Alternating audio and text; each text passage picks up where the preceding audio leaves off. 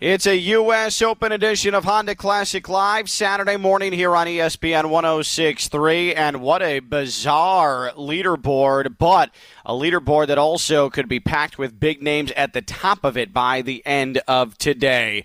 We have gone prime time golf here in the Eastern Time Zone. Torrey Pines U.S. Open, where Russell Henley and Richard Bland are your leaders at five under par, and we're going to talk about all of it, including what's to come on the weekend here on Honda Classic Live. I am Ken LaVicka. This is the only golf radio show in Palm Beach County and the Treasure Coast. Sean Fairholm and uh, of Global Golf Post is going to be joining us here in about 10 minutes' time. He is is our golf insider here on Honda Classic Live. Give us the full breakdown of the U.S. Open, and it has been tough sledding at Torrey Pines. It has really, really played difficult, including uh, number 11, where you have seen 116 bogeys so far this weekend. It has been a really, really fascinating first two days of the U.S. Open. Let's get right into our opening drive, and it's brought to you by Tire Kingdom. It's the summer savings event at Tire Kingdom going on now. Get a MasterCard prepaid card for up to $100 when you buy four select tires and get them installed. Save big on all your brands like BF Goodrich, Continental, and more. And it is Super Cooper Weekend going on now. Save up to $100 on select Cooper tires after mail in rebate. Get them installed for free. Swing by Tire Kingdom or schedule an appointment online today. Use your Tire Kingdom uh, credit card. You'll get a $50 prepaid card on qualifying purchases of $500 or or more. And hey, a reminder brake check if your brakes are squeaking or your stopping distance has gotten longer. It's probably time for new brakes. You don't want those to fail on you, so make an appointment at Tire Kingdom for a free brake check today. Going on now, save up to $50 after mail in rebate when you purchase and install Napa brakes. That is Tire Kingdom. Go to tirekingdom.com, schedule an appointment at a local Tire Kingdom location near you. And of course, there is a tire location near you. If you are listening to me on terrestrial radio, there is a Tire Kingdom location right near you. So go to tirekingdom.com and schedule your appointment. All right, so let's check out what's going on at Torrey Pines. Russell Henley, Richard Bland, five under par. They'll get going again at uh, 4:35 Eastern time. Get a little prime time golf here on the weekend. Matthew Wolff, and for me, he's the story of the weekend. He is just one shot back, and Matthew Wolff. uh, yesterday uh, really opened up about what's been going on with him over the last two months or so. And Sean Fairholm and I have been uh, hypothesizing it. We have been trying to make sense of Matthew Wolff just falling off the face of the earth from a golf perspective. Uh, he has been missing cuts left and right. He has not been playing well. He has been uh, really just sort of a an existence on the tour, uh, and and every time he would show up this year, you would just expect that he's going to miss the cut and you wonder what's going on with him. Is he injured? Uh, is there something else going on? And we found out that indeed there was something else going on, and he has been having some significant mental health problems. And uh, the Jupiter resident said that he took some time away from the game here recently because he just didn't like it anymore. He didn't have a passion for it anymore. He woke up and did not feel anything about the game of golf and said that that had not been the case since he was a kid and decided to step away and take care of himself and take a step back. And here he is going into the weekend, one shot back of the lead at the U.S. Open. And it's an important message. And he made sure to say that he's not trying to get attention by talking about his struggles, um, but him referencing it, him uh, making sure that he discusses it, that is important. So yeah, he's he's he's not trying to draw attention to himself, and he's not a guy. And I don't know Matthew Wolff personally, um, but he certainly comes off as a guy who is not going to just talk about himself because he's narcissistic. Um, but he referenced it, and it is important to reference that. So Matthew Wolff, he ends up being for me the feel good story of the weekend uh, because he owned up to something and it made public something that is still taboo to talk about. And he's come out, at least for now, on the, the right end of it. So Matthew Wolff is four under, one shot off the lead, and Louis Oosthuizen, the Treasure Coast resident, also one shot off the lead. Louis Oosthuizen, if there's a major he's going to be in the discussion. He's going to be uh, near the top of the leaderboard. It's just what he does. He doesn't necessarily win majors, but he's always, always, always in the conversation. And Torrey Pines this weekend is no different. Jon Rahm got out of COVID protocol after having to withdraw very high profile from uh, the Memorial, and he is just two shots off the lead. And you've got to think that when you have names like Henley, Bland, Wolff, and Oosthuizen ahead of him, um, that Jon Rahm is the favorite going into the weekend. Just two shots off the lead. He can certainly overcome that in a hurry, and he has the best game of anybody that is at the top of the U.S. Open leaderboard. Bubba Watson is in the mix at three under par. And there's Brooks Koepka uh, doing what he does. He gets to majors and he competes and he is in the discussion each and every time. He looks healthy, he appears healthy, and he is five shots off the lead at even par, as is Bryson DeChambeau. Uh, I have a bone to pick, though, with the USGA. Uh, what an absolute miss on their part by not pairing Brooks Koepka and Bryson DeChambeau together. What is golf afraid of? Uh, you have a rivalry. You have two guys that have gone public with the fact that, that they don't like one another. And so, what do you do? What should you do? You should play off of that. You should market that. You should squeeze every bit of juice out of that that you can. And what do they do? They just sort of meekly, uh, we're going to put Brooke Koepka here and we'll put Bryson DeChambeau here. They should have been a Thursday Friday pairing. And that's a really poor miss for a, a, sport that is going to need all of the marketing help it can get with Tiger Woods. Uh, what appears as if his career it, it, it's done, it's come to an end. You need ways to build more uh, drama. You need ways to get more people watching. And Bryson DeChambeau and Brooks Koepka, they have. This is not anything that is uh, that, that that is uh, in wrestling. They uh, they call it a uh, a shoot, uh, but this is not like a a fake thing. Like there's genuine dislike there. Why wouldn't you take advantage of that? They're not gonna on the third tee box start throwing swings at one another, but the fact that they have been openly saying that, hey, we just we just we we don't like one another, and that's how it is. Those are competitors. Why wouldn't you put them together after the photo bombing and Brooks Koepka uh, getting the last laugh at the memorial with Bryson DeChambeau hearing the "Hey Brooksy" uh, thrown at him, and and Koepka making a marketing uh, deal with uh, with Heineken out of that. Like, why wouldn't you?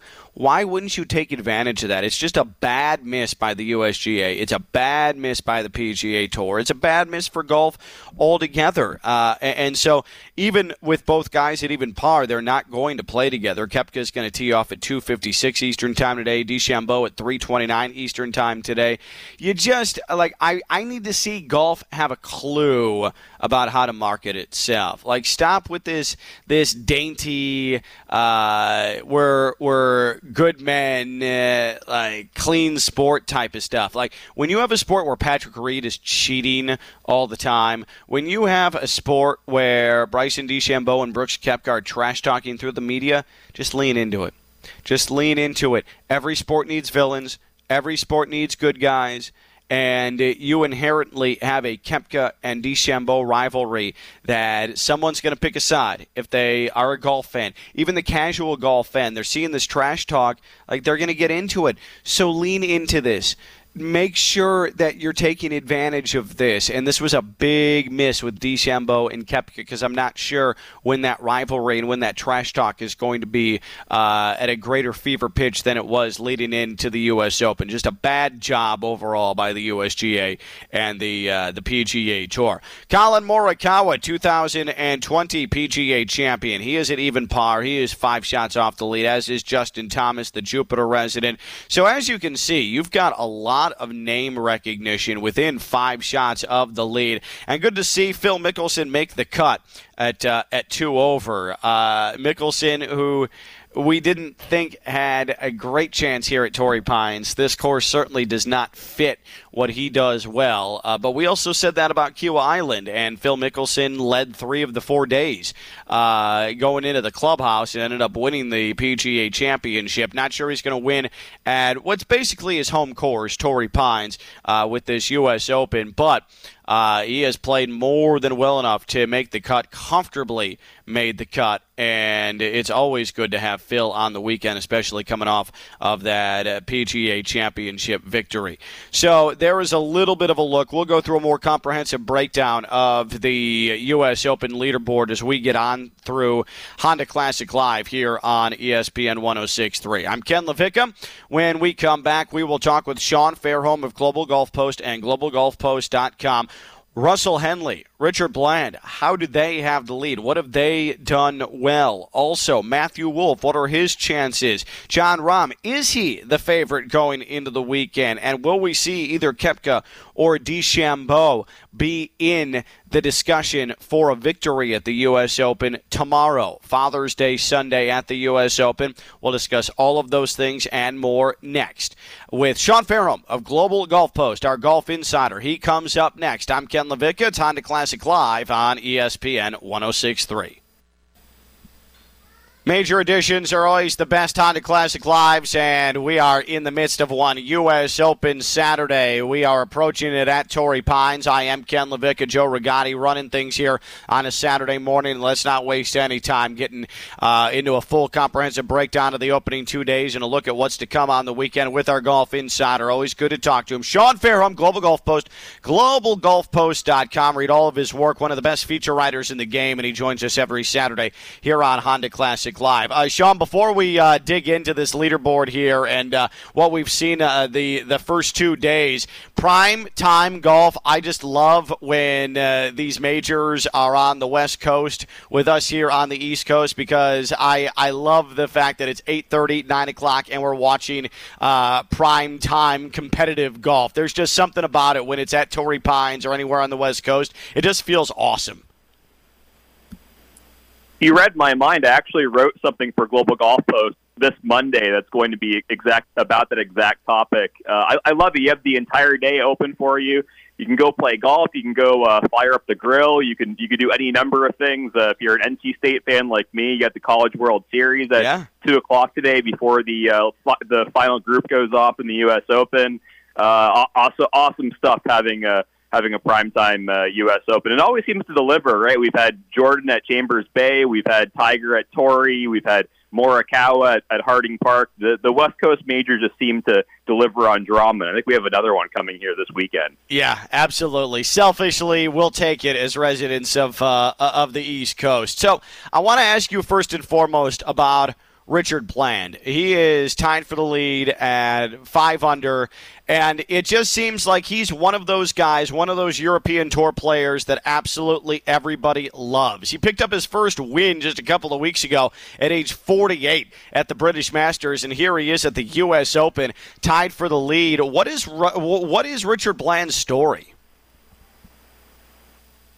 It's a pretty remarkable one. I mean, he was one thousand to one as of uh, as of Wednesday to win this golf tournament. So think about Phil being about two hundred and forty to one to win the PGA Championship. Well, Richard Bland is a uh, a true unknown to a lot of people. You know, he, he's forty-eight year old Englishman, and he, as you mentioned, he won the British Masters, and uh, that was his first European Tour win in four hundred and seventy-eight starts that it takes a very long time to uh, to accumulate 478 starts. Really, just a, a remarkable story. Uh, there was a great social media moment right after the round where uh, he was he, he had his uh, his family on Zoom and uh, they were both crying. And he asked his mom, "Are you okay?" And she said, "No, I've waited a long time for this." and it was just a, a tremendous moment. Uh, but you know what? He, he doesn't even have a hat sponsor. He, he's wearing a, a swan, which is a logo of his local club back in uh, back in uh, in England on his uh, on his hat. Does not have Titleist or Callaway or or anything of the like on his hat. Um, just a, a, a tremendous story. You know, it, it, it may be bound to fade. He, he has not missed a putt inside 10 feet this week. He's 31 of 31, which usually indicates that someone is going to regress down the leaderboard when they've had that much luck with putting. Uh, but it's a, a fantastic story, and uh, I, I hope it lasts as long as possible throughout the weekend. And so uh, the story for Richard Bland this weekend, it, it seems like, is the putting, uh, and that's what's put him at the, the top of the leaderboard. Is is that a pretty accurate assessment of his first two days? Yeah, he's not very long off the tee, uh, but he's driven the ball really well for for how uh, for how short he is. He's been pretty accurate, and uh, I think in, in terms of putting, you know, he just hasn't really missed anything inside that that makeable di- di- distance that you would expect to make putts. And uh, at, at the moment, he's just been uh, he's been really pure on the greens. Uh, the, to, to be 31 of 31 on POA, uh, a, a surface that is just usually so bumpy. Uh, I think that's a, that's a huge accomplishment, but one that's probably not likely to last. He's probably going to have to take a couple of punches if he's if he's willing to uh, stay in contention in the golf tournament. And there are a, a lot of guys right behind him who are. Uh, who are probably going to make a move here. Some guys at even, some guys at, at three under. Uh, there are a lot of guys, kind of uh, big superstar players right behind him, which he mentioned in his press conference. So he's going to have to really kind of keep it together emotionally if he, if he really wants to have a chance to uh, to pull off the impossible. Before we dig into some of those big names, because you're right, they are all bunched and lurking here as we go into the weekend, as we talk with Sean Fairholm of Global Golf Post, globalgolfpost.com, our golf insider here on Honda Classic Live. Let's focus on the other co-leader, Russell Henley. He has never had a top 10 finish in a major in his entire career, uh, and here he is going into the weekend uh, on top of the U.S. Open leaderboard. What are Russell Henley's chances, and why is he here right now? Why has he put himself in this position? the first two days? His chances are much, much better than Bland's, I would say. Uh, a lot of people are kind of grouping them together, and I don't think that's totally fair because Russell Henley, of course, the former Honda Classic champion, and he's he's only he's only 32 years old, and you know this is a guy who was a he was a great player coming out of college. He he won the Haskins Award out of Georgia, uh, which is kind of the the Heisman Trophy of, of college golf, if you will won a Korn Ferry Tour event as an amateur, uh, won his very first PGA Tour start uh, at the Sony Open. Uh, you know, he's he's been a great player for a really long time, and he has those three PGA Tour wins. He knows what it's like to win. Uh, the last one came in 2017, so it's been a little while since he's won. But uh, I really like his game a lot. He's a fantastic putter, which is a huge, huge variable in the, in the U.S. Open.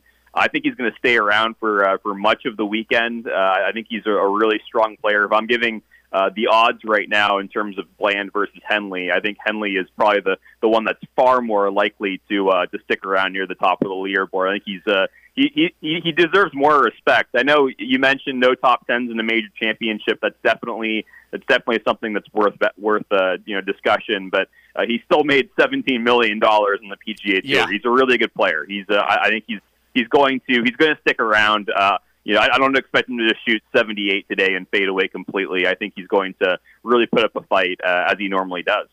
Well, this is going to be the um, traditional Jon Rahm major discussion that we're about to have. And here he is coming off of the COVID disaster at the Memorial. Uh, he was able to get in a full week of preparation uh, at Torrey Pines because of uh, negative testing. And so uh, it has paid off. And this is a place where you said he was going to play well. This was a major where you said he was going to play well. And sure enough, even though he's two shots off the lead, um, I think that in and of itself makes him the favorite going into the weekend. What do you think about Jon Rahm right now?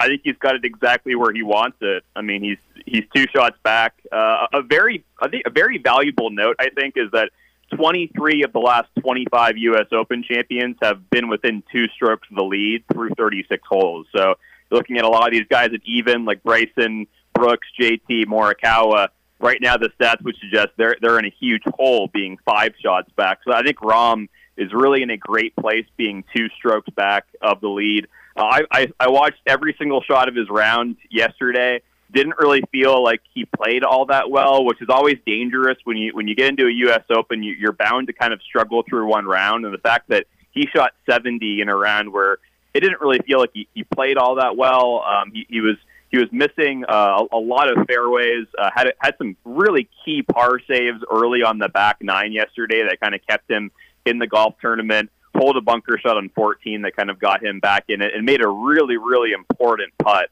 on the on the 18th hole for birdie to get in at three under. So I think he has to be feeling really confident the fact that he didn't even really play particularly well yesterday and uh, was able to uh, to move forward. Another guy in that category, Louis Oosthuizen, had a, a miserable uh, day yesterday with with his wedge play uh, and still scratched out a 71 to stay at four under. I think both of those guys are thinking it's not going to get much worse in terms of yeah. how they hit the ball today, and and they're bound to uh, to hit the ball a lot better and just have a have a bounce back round today, and uh, probably be feeling a lot better about their games coming into today. Louis Oosthuizen is truly incredible when it comes to majors. Like I just, I just expect every single major uh, that you and I are going to talk on Saturday, and his name is going to come up for positive reasons. I, I know that we talk about Brooks Koepka caring about the majors, and he said it. Like I'm, I'm in it for the majors. Tiger Woods is in it for the majors. Like Louis Oosthuizen, his best call golf is always coming at the majors. He doesn't win them, but he is always there. He really is a fascinating guy. Yeah, you know, um, Louis Louis is interesting because, of course, he has that one major 11 years ago at the Open Championship, but he really just has not won at all in his career. You know, he has no wins on U.S. soil, you know, essentially, uh, and he just kind of hung around at majors throughout his entire career. It seems like every single major, like you said, he, he's finding a way to be in contention but not winning them. Uh, and, and even some PGA Tour events when he gets in contention, like even the, the team event in New Orleans earlier this year, he got in contention, got into a playoff, and then made a bad swing in the playoff. Uh, it just seems like he's he's always around. But uh, you, you know, listening to him talk, uh, you know, there's always been kind of questions around his his uh, his fire, his determination, whether he really cares that much. It kind of a lot of times when he's going around the course, it kind of seems like he's just kind of you know taking it all in, and he he's just kind of there for for the ride, and he's he's kind of an even keel guy. But listening to him talk this week, it seems like there's maybe a little bit more fire than usual. He's he's really kind of determined to uh, to find that second major. He's, he's he's 38 years old, so he's kind of getting to that age where he doesn't know how many more of these opportunities he's going to get, even if even if it looks like he's he's always in the mix, uh, you know, you, you just never know once you get to that age. There could be injury, there could be any number of things, and uh, man, Ken, for for my money, he has the the most enjoyable golf swing to watch on in professional golf. I, I could sit there and watch the entire day. It's just incredibly smooth and so confident, and it does not look like he has any pressure when whenever he's swinging. Uh, the other guy, other guys just seem like they're uh, they're under a lot more pressure when they're they're trying to make decisions, and it seems like the game just comes so simple to him. And it's uh, one of the great mysteries of our of our time in golf. Why he has he has not won more golf tournaments. It really is just kind of it, it, fascinates me. yeah, it is. It, it is completely bizarre because he's got the game forward and he's always in the discussion. Sean Fairholm, Global Golf Post, globalgolfpost.com. He's our golf insider here on Honda Classic Live, and uh, uh, I I opened the show in part talking about Matthew Wolff and how important it was for him to discuss what he's been going through, and, and you and I sat here for weeks, and uh, multiple times I asked you what is going on with Matthew Wolff? He has fallen off the face of the earth. He is missing cuts left and right. Uh, he is not competitive. I believe like the low point was when he was paired with Collin Morikawa in New Orleans, and they just flamed out of that tournament. That was a disaster, and it was largely Matthew Wolff's doing, and he owned up to it and said, "I'm going through some things mentally. Uh, I did not have a passion for the game. I woke up not loving golf and I needed to step away. And he did so for about a month and has come back and it has paid dividends. He's one shot off the lead at the U.S. Open. I think Matthew Wolff ends up being the most important person of the first two days of the U.S. Open. Yeah, no, I, I completely agree with that. And uh, to add on to that, I, I love Bubba Watson's interview talking about his discussion with Wolff. And I, I think mental health has really been kind of uh, one of the themes, uh, kind of surprisingly, of, of the first two days of the U.S. Open. I think Matthew Wolff has been really kind of outspoken about how he's felt. Uh, he's felt very alone, uh, especially during the COVID era of being on the PGA Tour, where this is a guy who is uh, still supposed to be in college. He's 22 years old, and he's very social. He he likes you know being around people. It's, it's something he really values, and he's been spending a lot of time in his hotel room watching Netflix and not being around people because of the COVID protocols. And uh, I, I think he's at a place right now where he kind of is uh, he, he's learning he's growing up uh, you know if you would have told people after the US Open last year when he finished second that he would not be a factor pretty much in any other golf tournament for for the next 8 or 9 months I think people would have you know thought you're crazy because he he's showing these first two rounds. His talent is is, is enormous. He, he he's a, a a force off the tee. You know, he made eight birdies in this first round uh, and still only shot 70, but he he has such incredible talent, and there's no reason talent wise why he shouldn't be a top 10 player in the world. Uh, it's just the emotional piece and the the mental piece that he's he's learning, and I think this is a really cathartic week for him. Hopefully, that he's talking about it, he's going in front of media, and he's kind of explaining exactly what's going on through his mind. He even said the first two rounds he he, he still had trouble getting out of bed because he there's that fear of hitting a bad shot and what do people think about me and I think it's just re- it's a really important conversation for uh, for everyone to have around professional golf because I, I know these guys play for a lot of money and they play for a lot of prestige, but at the at the same time they're they're humans and they spend a lot of time alone and professional golf is not all fun. It's it's a lot of practice rounds and pro ams and uh, a lot of time being by yourself and uh, you know for someone who's that young it's it's difficult to handle that that sometimes. Uh, I I, I want to ask you about the Bryson DeChambeau and Brooks Koepka. You and I were both on the same page where we thought that hey, pair them together, be great for golf. And I just think that it, it was such a bad miss not pairing them up, not leaning in, as you put it, into this rivalry that they have, which once again has had another bullet point here uh, with DeChambeau's video bombing of Koepka after the first round. Like what what are they afraid of here? Like why why won't golf fully embrace this rivalry? It's a great question. I think uh, maybe one factor was what happened at the PGA Championship on the last hole, where where security, you know, clearly did not handle that gallery situation very well. And I know it's still limited crowds at the U.S. Open, but you know, maybe one of the concerns was whether security would be able to handle, you know, a, a huge gallery like that. Um, I'm not sure. I, I do think one thing that can be changed in golf, uh, especially for Saturday rounds, is you know Brooks and Bryson bo- both finished at even, you know, through two rounds of the U.S. Open. Why not? Why not pair yeah. them together yep. for for this round? For for I mean, there, there's no competitive advantage for right. now. Now on Sunday, I think you know it makes sense that the you know the the player who, who finishes first uh, and, and has the better score, you know, is the one who tees off later on Sunday. I think that makes all the sense in the world because that's a, a big advantage to to go off uh, later. But uh, you know, they, they both finished at even. Pair them together. You know, no, I don't think anybody uh, anybody cares that much about uh, you know the the integrity of the competition at that level because you're not you're not changing it at all. So uh, I, I don't know. It's uh, they, they clearly went the conservative route. I, I don't think the PGA Tour is going to pair them together unless they they uh, are, are paired together just out of uh, you know out of the normal system on on the third or fourth rounds. But uh, to me, it's a miss. I, I just think they they really should have gone into this a lot harder. And uh, and now it I don't know. It seems like it's dying down a little bit. And but you know you never know. We're we're gonna have to see the next photo bomb or the next next verbal you know sparring that that goes that goes on. I'm, I'm sure it's somewhere right around the corner, but for right now, it seems like a little bit of cold water has been thrown over it. Yeah, yeah, completely agree. Do at even par, what are the chances of uh, being able to come back and possibly win this golf tournament? The guys at even par, because there's a lot of them. There's a lot of uh, of big names in that realm, uh, including DeChambeau and Koepka. Do you think they have enough to overcome the five shot deficit going into the weekend?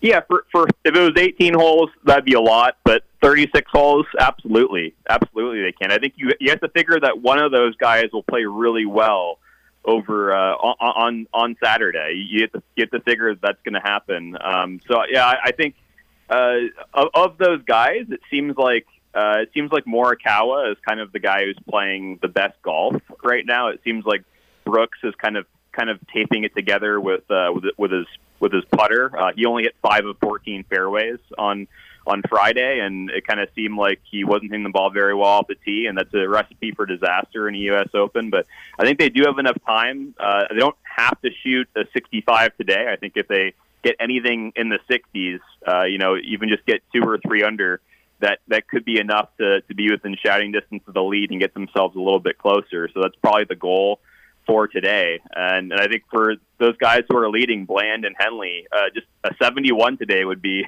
would be more than enough. I mean, they, they'd be thrilled with, uh, with with shooting even par and just getting into the final round at five under. So uh, a lot of a lot of goals. Saturdays Saturdays are always about you know goal setting and about trying to just get within shouting distance and position yourself for for Sunday. And uh, I, I mean, everybody just wants to stay in the golf tournament for Sunday because the U.S. Opens are can be can be bizarre. You know, you, you yeah. never really know where where someone runs into a double or a triple. Uh, you just have to keep yourself in it and stay patient because uh, a collapse is, is right around the corner for everyone. So you just have to be able to, to put yourself in, in the golf tournament and don't don't make any careless mistakes. What in the world happened to Tony Finau? Because he not only missed the cut, he missed it convincingly. What what happened to him?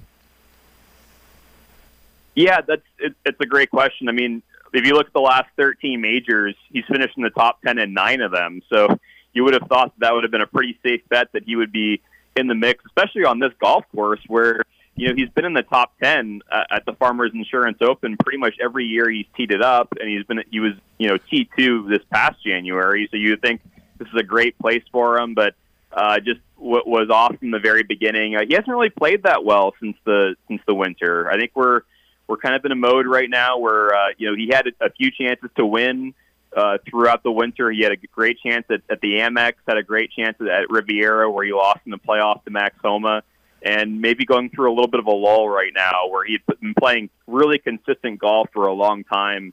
And now we've seen some missed cuts from him. We've seen him not play very well in some big events.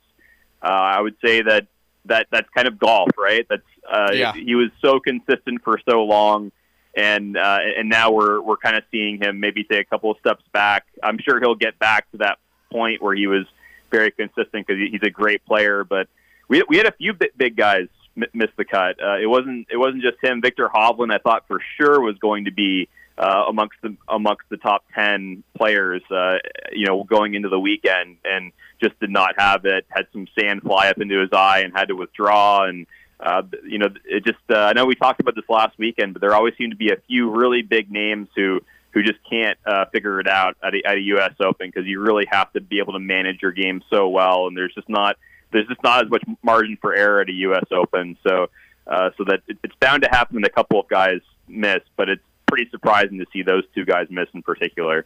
I was looking at some of the uh, the core stats last night, and we're talking with Sean Fairholm, Global Golf Post, globalgolfpost.com. Read all of his work, uh, just outstanding features uh, at uh, at globalgolfpost.com. But uh, looking at, at, number 11, the par three, and that has just been a horror show uh, throughout the first two days. 116 bogeys, 15 doubles. I mean, it has been extremely difficult. Why is 11 11 played so tough over the first two days at Torrey Pines?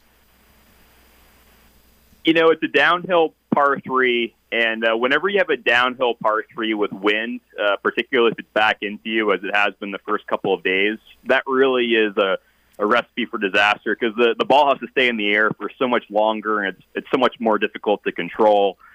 Uh, it, and you know that hole, basically, you have a green that's right in between two bunkers, and uh, the, the hole was over on the left yesterday.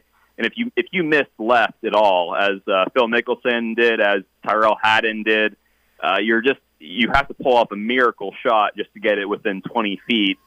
And uh, and Phil, even with his short game prowess, he, he couldn't even get it within 20 feet. So there is some places out there where you you cannot miss. You if you go there, you're just not getting the ball close on, on your on your next shot. And uh, the 11 is just a, it's a great example of what Torrey Pines is. You you just you're uh, you're really just forced to play conservatively to about 20 feet. And if you miss on the wrong side, you're going to be in a, a world of hurt. And there's just not much room to miss there. With and with the ball being in the air for that long, uh, guys are having some some real fits on on 11, and then they have to go to 12, which is also a brute. So that two hole stretch is, is no fun for for anybody. No, no, definitely not. And it uh, is is Torrey Pines playing pretty much like you, you thought it would. Like there is some scoring available, but for the most part, it's it's been a, a bit of a slog for, for these players. Just really, really tricky to to take advantage of positions that they're in. Has this played pretty similarly to how you thought it was going to? Yeah, I would say so. I mean, there are birdies out there. We, we mentioned Matt Wolff made eight birdies in his first round, and Richard Bland made seven birdies in the second round. So th- there is a low number out there. You would think uh, there's going to be a guy who goes through and maybe shoots 65. I think that that's probably out there, but it's just such a difficult golf course. Uh, it's just so many long par four. There's only one par four under 400 yards. I mean, it's just a, a really long and and sometimes boring golf course. It really is. Yeah. I mean, there, there's just uh, there are a lot of par fours that are thick rough and bunkers on both sides, and it's a bit a bit of an execution test where you have to hit the fairway and.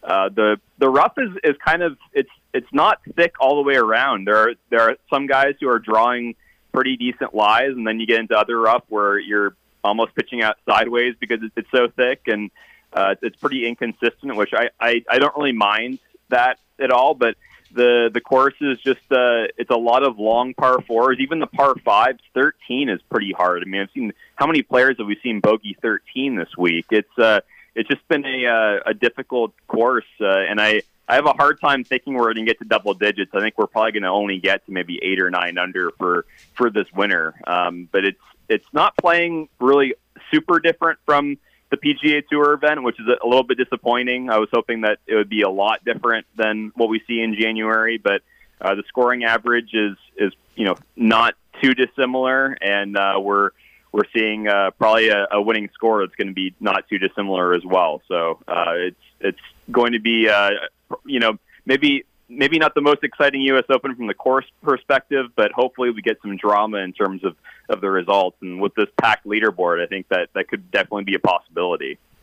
Is this too quick a turnaround from PGA Championship to U.S. Open? Uh, how do you feel about the fact that we're, I mean, we're, we're less than a handful of weeks removed from the PGA Championship, one major to another? How does that sit with you? I'm, I'm I think we might have lost Sean Fairholm. Uh, we'll try and get him back in a moment here. Sean Fairholm, Global Golf Post, globalgolfpost.com. He's our golf insider here on Honda Classic Live. Uh, and uh, I, I just. I, I know that there's a lot going on, whether it is the NBA playoffs, the NHL playoffs, you've got the Euro soccer tournament now. Uh, it just seems like it's it lost a little bit of lead up uh, that it typically would have as the second major. Now it being the third major behind the PGA Championship. Um, and uh, again, this is just me uh, trying to look at it from a a casual fan standpoint. There's just not the not the the, the type of uh, uh, of expectation and ex- and and uh, excitement that you typically would have in a normal year. Well, what used to be a normal year.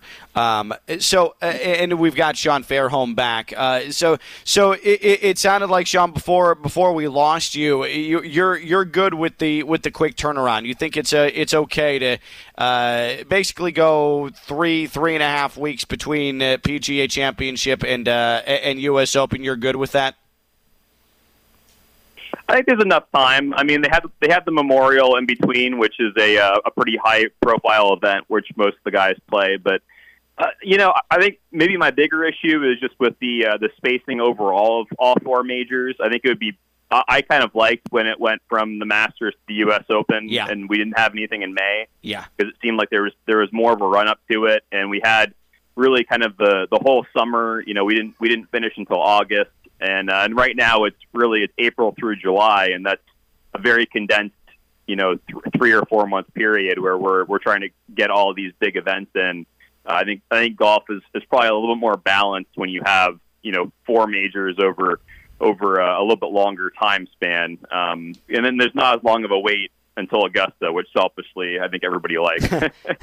yeah, yeah, agreed, completely agreed. Now, and I think you and I are on the same page with with that, where uh, the the majors, the, the longer the run up, yeah, it's it's tough, but it also brings a little bit more hype to the whole thing. And a major is a major for you and I. Obviously, we're into it, but the casual fan, I just wonder if it loses a little bit. But I don't think that's changing uh, anytime soon. Let's finish with this, Sean. Um, so as we go into the weekend, I know we mentioned Jon Rahm's name. Uh, you've got you, have got Bland and Henley at the top of the leaderboard. You've got Matthew Wolff right there. Um, uh, you've got Koepka and DeChambeau uh, five shots back, but.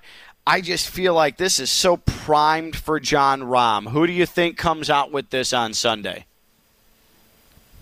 Yeah, I think if you look at the odds right now, Rahm is four to one. Uh, he's he's kind of clear betting favorite at this point. Um, I, I really think though uh, Xander will have something to say about okay. this golf tournament. You know, he's he's sitting there at, at three shots back. Uh, this is his hometown. He's he's a San Diego kid. Went to San Diego State.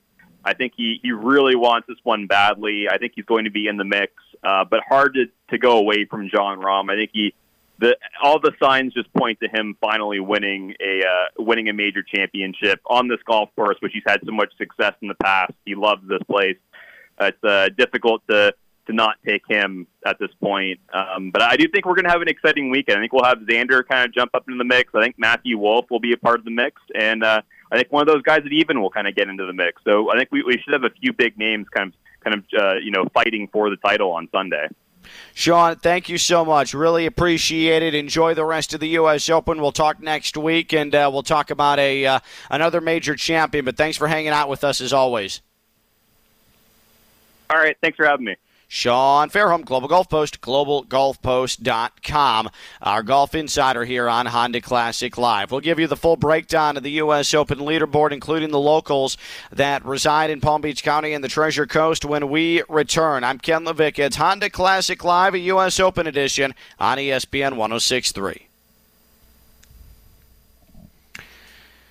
Thanks to Sean Fairholm of Global Golf Post for joining us, and it's always that much more significant when it happens on a major Saturday here on Honda Classic Live, U.S. Open.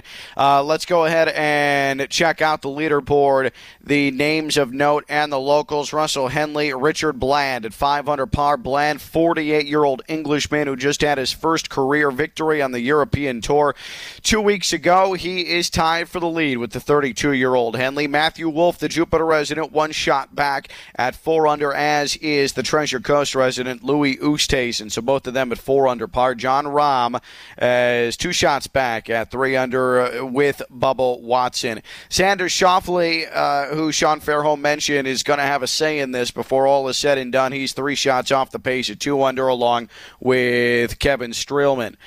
The Jupiter resident Cardinal Newman, grad Brooks Koepka, five shots back, even par, as is Bryson DeChambeau. Branden Grace is in that even par lump as well. Collin Morikawa, Jupiter resident Justin Thomas. So there are a bunch of names at even par that this is make or break here today. The Jupiter resident Dwyer grad Daniel Berger is at one over, six shots off the lead.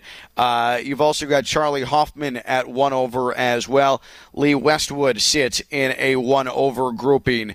Phil Mickelson, the PGA Championship winner, he is at two over. He makes the cut, does it comfortably, by the way. Uh, so he's still technically in the mix, but I don't think we're going to be seeing Phil Mickelson in the discussion to be hoisting any trophies here uh, when things wrap up tomorrow. Jupiter resident uh, Dustin Johnson, the world number one, he is at two over. It's going to be a long shot for him to make a push and get himself in position to win. Making the cut is Delray resident and former PGA champion Gary Woodland. He is at three over par. That puts him eight shots off the lead. Patrick Cantlay is at three over, as is Sergio Garcia, Charl Schwartzel as well, and Stewart Cink. Uh, Shane Lowry at four over par. Jordan Spieth at four over par, just edging himself into the weekend and making the cut. We mentioned Tony Finau. He might be the most notable name to miss the cut at the U.S. Open. Uh, Zach Johnson also missing the cut at the uh, U.S. Open. Will Zalatoris, after uh, becoming really sort of the uh, the the poster boy, the golden child of the Masters, uh, and he had a good weekend at the PGA Championship. He really struggled. 75 Thursday, 74 Friday. Will Zalatoris does not make the cut, nor does Max Homa as well. Uh, Finau, by the way, 74 and 76. So he really did not have much of a chance. Uh, Kevin Na misses the cut, as does Webb Simpson. Henrik Stenson misses the cut as well. And then Viktor Hovland uh, withdraws from the tournament after he got sand in his eye from a bunker. He said it irritated his eye. He was not going to be able to play on, and so Viktor Hovland has to withdraw from the U.S. Open under the most bizarre of circumstances. But Here's the main idea. Russell Henley, Richard Bland, five under. Matthew Wolff, four under. Jon Rahm, two shots back at three under par. Those are your big names. Those are your big headlines as we go into the weekend. And we're about to get play back underway at Torrey Pines. We'll come back. One final segment to go, and we'll give you a preview of the weekend when we return. Joe Rigotti running things on a Saturday. I'm Ken LaVicka, Honda Classic Live, ESPN 1063. Final couple of minutes of a U.S. Open Honda Classic Live. And again, this is the only golf radio show in Palm Beach County and the Treasure Coast. We appreciate you being with us every Saturday morning here on ESPN 1063. I'm Ken LaVicka.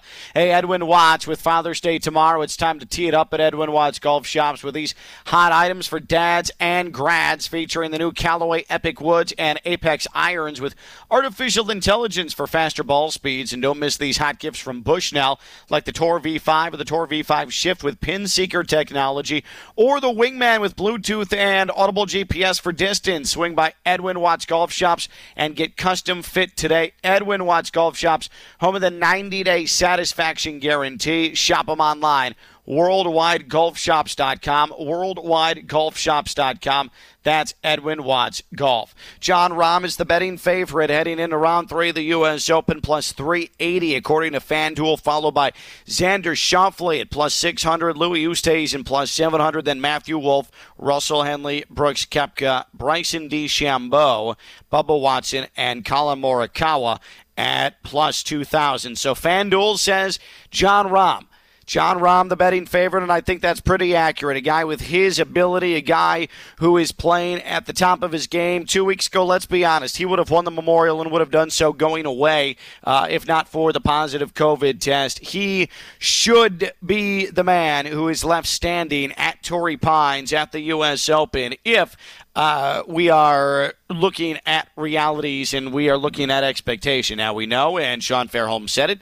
Uh, Torrey Pines, weird things happen. Weird things happen at the U.S. Open. Maybe Jon Rahm suffers a collapse, but Jon Rahm going into the weekend, you have got to think is the man who is most likely uh, to be celebrating a championship, a major win, the first of his career on Sunday, just because of his game and because of uh, how he's playing right now. It's the right person at the right time, and unless something shocking happens, you would think Jon Rahm is going to be the U.S. Open champion. Want to thank Sean Fairholm of Global Golf Post and globalgolfpost.com and check out his upcoming story on the joys of prime time golf on the East Coast. And we're going to enjoy that uh, here tonight and tomorrow. Uh, I want to thank Joe Rigotti, making sure things ran smoothly on this Saturday and doing great work, superb work as always. And for all of you fathers out there, have a great Father's Day. Enjoy your Sunday. Make the most of it and uh, carve carve out some time late night Sunday night to watch the conclusion of the U.S. Open. So, for Sean Fairholm and Joe Rigotti, I'm Ken LaVicka. This has been Honda Classic Live on ESPN 1063. Have a great weekend, everybody.